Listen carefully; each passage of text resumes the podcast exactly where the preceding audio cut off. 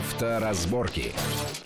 Приветствую всех в студии, Александр Злобин. Это большая автомобильная программа на Радио Вести ФМ. И, как всегда, обсуждаем главные автомобильные новости, события, явления, заявления, намерения, которые так или иначе в ближайшей или в чуть отдаленной перспективе, но повлияют на нашу без того непростую автомобильную жизнь. Сегодня опять вынуждены вернуться к цену, ну, скажем так, изменения тарифов на ОСАГО. Не будем пока говорить повышение. Различные слухи, что будто бы вот-вот запретят регистраторы. Или, или не запретят, и вообще откуда что пошло. Некоторые сезонные вопросы по поводу шин, колес и всего прочего обсудим сегодня с нашим постоянным гостем, автомобильным экспертом Антоном Чуйкиным. Антон, приветствую вас в нашей студии. Добрый день. А, нельзя, конечно, нельзя, к сожалению, хоть мы в прошлый раз подробно с представителем страхового сообщества обсуждали все детали предстоящей сильной реформы ОСАГО, но, тем не менее, все-таки хочется вернуться и уже вот услышать другое мнение относительно, прежде всего, так, такого вот заявлений. Вот с будущего года предполагается по уже внесенному в правительство законопроекту Министерства финансов, что нам будут каждому из нас введены индивидуальные тарифы на полис ОСАГО, и от базовых тарифов уже с будущего года эти тарифы могут отличаться как тридцать процентов вверх, так тридцать процентов вниз для тех, кто ездит аккуратно, как зайка, аккуратно переступая колесами, ничего не нарушая и так далее. И мой главный и первый вопрос. Можно ли доверять заявлениям всех без исключения представителей страхового сообщества о том, что очень большая, здоровая конкуренция на страховом рынке приведет к тому, что они, страховщики, будут бороться за нормальных неаварийных водителей, которых девяносто процентов среди всех остальных, и они будут заманивать их существенным снижением цены, благо новый законопроект дает им такую возможность. Не верится, не похоже вот это на нормальный наш бизнес. Или все-таки тут есть логика? Очень хочу верить, что есть, но э, я как человек, пострадавший в свое время сильно при э, разбирательстве со страховыми компаниями и в ДТП, финансово имеется в виду, э, я как-то вот изо всех сил надеюсь, э, поскольку по природе оптимист, но, конечно, червь сомнений есть, безусловно, есть. Другое дело вот что. Вот это все движение сейчас, оно мне само по себе очень нравится, потому что мы идем вот в какую сторону. Мы постепенно отвязываем полис и страховку от автомобиля, в какой-то степени сейчас привязанную, и все-таки прикрепляем к человеку. Вот, то есть мой... отвязываем от мощности, от города, где он ездит, это абсолютно правильно, да, да. Идеальная схема, на мой взгляд, ее в свое время рассматривали, просто она более тяжко финансово ложится на каждого потребителя, но она более правильная и более справедливая. Это когда у вас... Как у это меня... нам больше стоит и получается... Нет, нет, нам... Сейчас я, я же не сказал, что имею в виду. Когда у вас и у меня в кармане есть мой собственный, ваш собственный полис ОСАГО. И неважно, на каком автомобиле вы едете. А сегодня у нас страхуется ответственность водителя применительно к тому автомобилю, на который он садится. Ведь правильно, мы же покупаем полис на автомобиль, но вписываем туда человека. Или вот нескольких когда, людей. Вот когда полис будет без автомобиля, но только для человека, человека, вот тогда, наверное, будет более справедливая система. Другое дело, что это для каждого человека будет немножко дороже, чем сейчас, а может быть и не немножко, потому что не будет а существовать... А какая тогда выгода? Ну, у нас на сегодня есть полис на автомобиль, в него вписываются люди. Да-да-да, понятно. А какая же выгода тогда, если будет нам дороже? Э, удобство. Нет, удобство-то, конечно, если этот человек пользуется и выгода, разными. И выгода в том, что, предположим, вы вдвоем с кем-либо пользуетесь одним и тем же автомобилем, и если этот кто-либо совершает ДТП, то повышающий коэффициент на сегодня падает на вас, в том числе, как на собственника погодите, автомобиля, погодите, когда вы будете есть, покупать то, себе то, то есть, если страховку. В полис ОСАГО в нынешнем вписан, допустим, я и жена, да. А жена, ну, так сказать, не доучил, что называется, и вот она совершила ДТП по своей вине. И в следующем получается... году страховка вам будет дороже. Ну да, потому что она единая. Потому что она единая, потому, да, что, потому что ее покупаете вы как владелец автомобиля, предположим, ну или ваша супруга будет покупать, неважно, но для вас обоих, для вашего семейного бюджета это будет более... А если речь идет, допустим, не о таком пользовании, не о семейном, а о каких-то более дальних связях. Хорошо, поэтому... но, но, но с другой стороны, ну ведь, я так понимаю, такая, стру... такая схема, она на Западе разве существует? Да.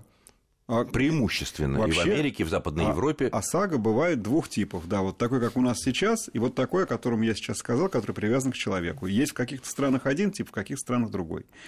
Мне в общем-то, другой тип кажется более справедливым. А почему же тогда у нас это так не, не примут, если это тем более... Потому что это было бы дороже для каждого человека иначе. Потому а, что... то есть это забота о нас. Ну, ну, потому что у нас, допустим, зачастую один автомобиль в пользовании у нескольких людей. И а, вот при такой схеме нужно покупать одну страховку, а не пять... На каждого человека. А, конечно, вот, понимаете. Так что да? Тут есть и плюсы, и минусы. То есть семейность здесь как, как хорошо, так, так и наверное, плохо. Наверное, самый лучший вариант, это вот из этого варианта самое хорошее взять, и из этого самое хорошее. Вершки и корешки собрать там, где это положено, и... И чтобы человек выбирал? Ну, в любом случае, ну, отвязать надо от мощности и от региона, это, конечно, нет, это бесспорно, это да. бесспорно. Чем мощнее машина, тем... Ну, непонятно, почему. Может быть, это считается, что раз человек купил мощную машину, значит, у него такая психология, он любит гонять, а раз он любит, любит гонять, значит, он будет неизбежно нарушать, а если он будет нарушать, то он более аварийный. Может быть, такая логика была тогда еще в начале нулевых годов, когда вводили этот... Но... Ну, будем смотреть, наблюдать, потому что, конечно, тут будет еще много интересного, и это, конечно, обойдется нам во всем... Да, тут, еще... знаете, еще mm-hmm. одно замечание хотел сделать. Тут прозвучала идея, что вот мы в итоге будем ставить на автомобиль вот эти вот специальные датчики, которые нам будут помогать для нас высчитывать коэффициент да. по стилю нашего вождения. Вот тут у меня сразу есть вопрос. Мы с точки зрения безопасности пропагандируем некие тренировочные, допустим, заезды на автодромах, которые... которые сейчас доступны для любого желающего. Да, их немного, но, тем не менее, вот как минимум Казань, Нижняя Москва, Грозный и так далее. То есть, есть современные автодромы. Я туда могу приехать на своей машине и погонять. Могу это сделать где-то в лесу, могу сделать на закрытой территории. То есть... Давайте, когда эти датчики кто-нибудь придумает ставить, все-таки будет возможность их отключать. А, нет, ну насчет датчиков тут все-таки, наверное, стоит разъяснить, потому что вот как раз представители страхового сообщества из эр эс а, которые вот у меня, в частности, были ровно неделю назад, эту передачу mm-hmm. можно послушать у нас на сайте радио вести точка ру в разделе «Авторазборки», если кто почему-то не слушал на минувшей неделе. Но они сказали, что вообще это используется в основном и планируется расширять, использовать прежде всего на каско. На каско. И человек сам добровольно решает, стоит ли ему ставить такую штуку, потому что это стоит немножко денег, он должен это оплатить, но при этом выгода от того, что э, если он хороший водитель, и вот эта коробочка, вот этот датчик, трекер такой, э, подтверждает страховщикам, что он действительно аккуратный водитель, не носится там, я не знаю, не делает каких-то резких движений, неправильных маневров, э, то э, на круг ему будет дешевле, даже с учетом стоимости этой установки, э, полис ему будет обходиться дешевле. Если но... мы говорим о добровольной установке, да, все возражения, все не, вопросы не, не, не. Добровольно. Я несколько раз спрашивал, никакой обязательности. Конечно, на данном этапе говорят, что никакой обязательности не будет. Но исключать ничего, конечно, не будем. Но я думаю, это тема наших передач, наверное, даже не в ближайшие месяцы. Тут такие слухи поползли. Даже вот руководство гэ и бэ дэ дэ стали спрашивать, а не собираются ли у нас, вот не знаю, ну где-то, наверное, без, дыма без огня не бывает.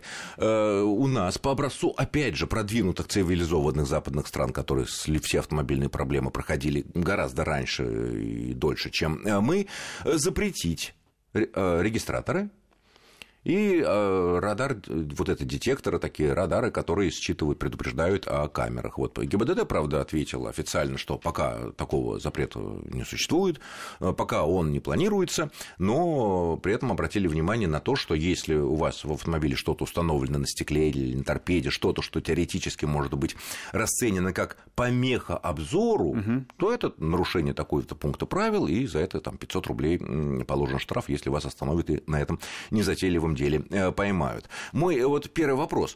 А действительно ли во всех западных странах или, там сказать, большинстве запрещены вот эти приборы? Если они запрещены, какие были резоны к этому запрету? И насколько сурово наказание, если кто-то вдруг почему-то, или, допустим, мы на своей машине заехали куда-то там в европейскую страну, а у нас, ну, по привычке стоит вот этот наш регистратор, а это у них незаконно. Про регистраторы э, не буду говорить, потому что не знаю, честно, при, честно скажу. Знаю про э, радар-детекторы, которые вовсе не везде запрещены. Но там, где запрещены, там штраф э, исчисляется сотнями евро. Если поймают. А, да, если найдут. Даже, даже причем, знаете, мог, мог, это может произойти, если полицейский будет на границе проходить мимо и заметит следы от присосок на стекле, и даже, даже ввезенный просто радар-детектор может быть поводом для штрафа. А, был свидетелем такой ситуации на границе, но присоска на границе это может с Финляндией. Быть, может быть, это была держалка от навигатора. Нет. И он, он попросил открыть бардачок, там лежал э, радар-детектор, и штраф тут же был выписан. А, но это Финляндия, угу. потому что, например, в Германии никаких запретов на такие устройства устройства не существует. И, насколько я знаю, даже там в свое время рассматривался проект, и где-то он был частично реализован, когда эта штука работала как предупреждающий фактор. Ну, предположим, вы едете по автобану, приближаетесь к какой-то развязке, и там просто стоит излучатель, который вашему радар-детектору дает лишний так, сигнал, вот это вот лишнее пипи, чтобы, чтобы водитель был готов, что вы приближаетесь к какому-то дорожному объекту, на который стоит обратить внимание. Поворот, условно, там на Мюнхен, или там разворот. Ну, или, ну, да, или примыкание второстепенной есть, дороги, да, откуда совершенно... может кто-то. То есть это тоже использовано. А другое дело, что сейчас с развитием навигаторов, наверное, уже в таких вот предупреждающих устройствах большого смысла нет. Но я просто к тому, что радар-детекторы запрещены не везде. Тут вот нужно понимать, опять-таки, радар-детектор, как правило, в большинстве случаев можно расположить так, что он никакому обзору вредить не будет, и их запрещают, исходя из того, что они мешают кого-то штрафовать. Ну, у всех законодательство разное в странах. Ну, они себе так захотели сделать, вот сделали. С регистраторами сложнее, потому что неминуемо практически любой регистратор будет действительно часть обзора отбирать. Не важно сейчас, существенную или несущественную. Важно то, что это может быть препятствием для обзора и поводом для штрафа. Нет, но это и у нас существует, как было сказано, что пятьсот рублей, да, если помеха обзору. Потому что, ну, я понимаю, какой-нибудь междугородний автобус, где регистратор можно закрепить так, что его как бы и не найдешь даже, да? В легковой машине практически всегда это действительно в какой-то степени помеха обзору. Поэтому формально штраф может быть. Я к тому еще говорю, почему у регистратора могут быть проблемы в Западной Европе, потому что там в Евросоюзе были приняты недавно ряд э, очень таких серьезных законов о защите ваших персональных частная данных, жизнь, да, частных данных, данные. персональные данные, там очень все сложно. Э, теперь, и если вот, например, вы вывесите там на Ютьюбе вашу запись, вы едете по какому-то германскому автобану, и, естественно, видны номера автомобилей, да, то владелец этого автомобиля может вас очень-очень сильно наказать. Даже он ничего плохого не делал, он просто там ехал. Ну, просто... Но он попался и... в камеру, да, из-за в... того, что... вашу, да. Из-за того, что его автомобиль было известно в такой-то момент, в такой-то день, находился в таком-то месте страны, а жене он сказал, что он поехал в командировку в другое место. А вы... Даже не да. важно, что он сказал, ну, вы не... придали не... этот факт гласности. А гласности. Да. Да. И за это будут такие штрафы, может быть, даже тюрьма, и поэтому, скорее всего, наверное, они просто там этим не пользуются, но у нас пока дело не доходит до этого, но только вот тема обзора, и пятьсот рублей готовьте, если у вас что-то такое висит. И вообще, на мой взгляд, это правильное дело, я бы даже увеличил штрафы, иной раз садишься в такси, а там их четыре, например. Четыре, да нет, да, там вместе... регистратор а какой-то огромный. Да. Там два навигатора, которые один даже просто телефон, а еще даже планшет, и все это закреплено на стекле.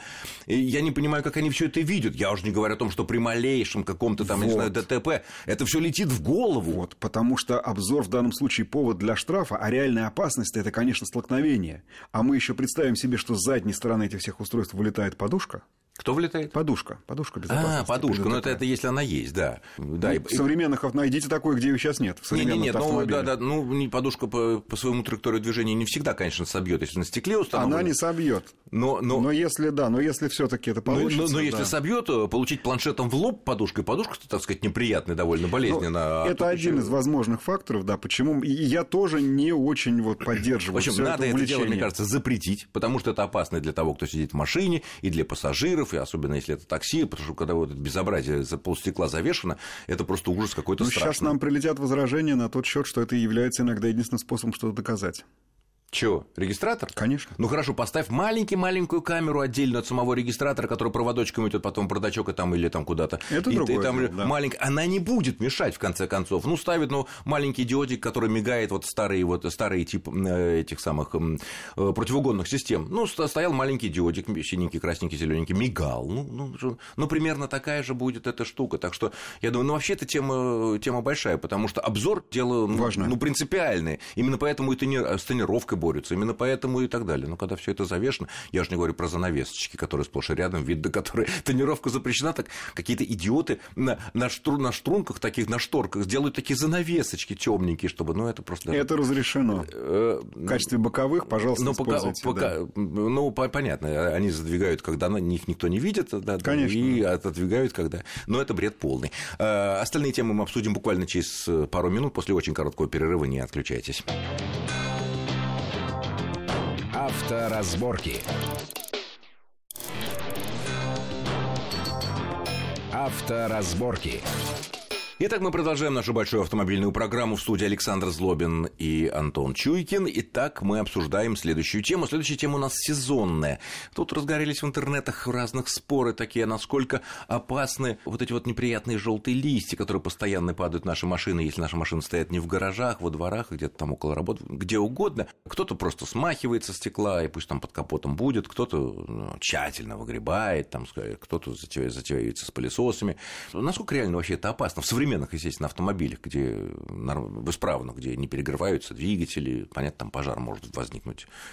Да не более, чем какие-то еще явления, чем, может быть, какой-нибудь дождь или что-то еще. Ну, понятно, нет, если что... их там много скопится. Ну, что, если на вас вывалили самосвал опавшей листвы, нужно ее убрать. Нет, самосвал, чтобы, понятно, но чтобы и ехать. Ценных деревьев за одну ночь столько... На... Ну, опять-таки, нападает. Если у нас налипли листья на стекло, мы же их снимем, потому что дворники не всегда с ними могут справиться. Ну, и если они что-то еще закрыли, тоже с этого чего-то нужно листочек убрать. Нет, я имею в виду подкапотные пространства, куда они проваливаются, когда вот это... Ну, тут единственная опасность может быть. У нас вот на том стыке между лобовым стеклом и кромкой капота расположены и решеточки, через которые воздух поступает для вентиляции салона, и иногда расположены форсунки омывателя. Но если они окажутся закрытыми, то ну, либо собьет эти листья, значит, омыватель, когда вы включите, либо не сможет, тогда вам придется руками почистить. Ну, то есть, мне кажется, что эта проблема, ну, отчасти небольшая. Такая надуманная. Да. Mm-hmm. Ну, что нам бояться листопада? Нужно бояться на дороге, которая под ага. слоем листьев, особенно если они мокрые, становится скользкой. Вот это нужно учитывать. Но это вообще, на мой взгляд, в первую очередь, понимаете, сезонные изменения, они в голове должны произойти, во-первых, а только во-вторых, в автомобиле.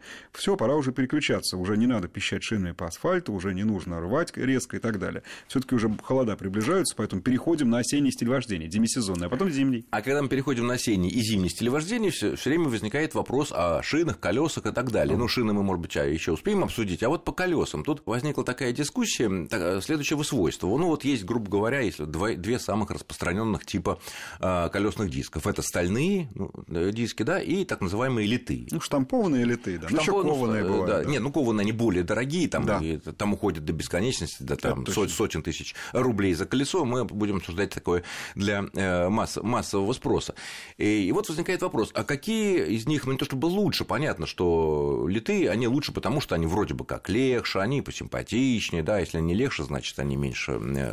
Э, ущерб подвески. Там. Ну, вот про легче вообще стоит забыть, на самом деле, потому что, ну, это фактор, который, ну, имеет смысл учитывать на гоночных машинах. Ну, нам-то что с вами? Если только вы учитываете... А подвеска наша? Когда, когда вы... Да вы о себе лучше позаботьтесь. Когда поднимаем колеса с дисками, с шинами, легче или тяжелее. Подвеска, там, знаете, это разница в граммы. На самом деле, там же не то, что одно весит пятьдесят килограмм, а другое килограмм. Это была бы разница существенная. Ну... Или там на десять хотя бы. Разница не столь велика, чтобы вот об этом думать. Прям вот я сейчас побегу покупать покупать литые колеса из желания сберечь подвеску. Вот, это, это больше всего вопрос дизайна. Тут главное... Нет, а вот мне все-таки есть такой вот вопрос. Вот, допустим, попадаем мы в нередкую на наших дорогах яму с острыми краями, достаточно глубокую. Да, ну, не заметили мы ее, да, mm-hmm. или там она была прикрыта листьями, или там была лужа, мы думали, это лужа пологая, она оказалась острая и так далее.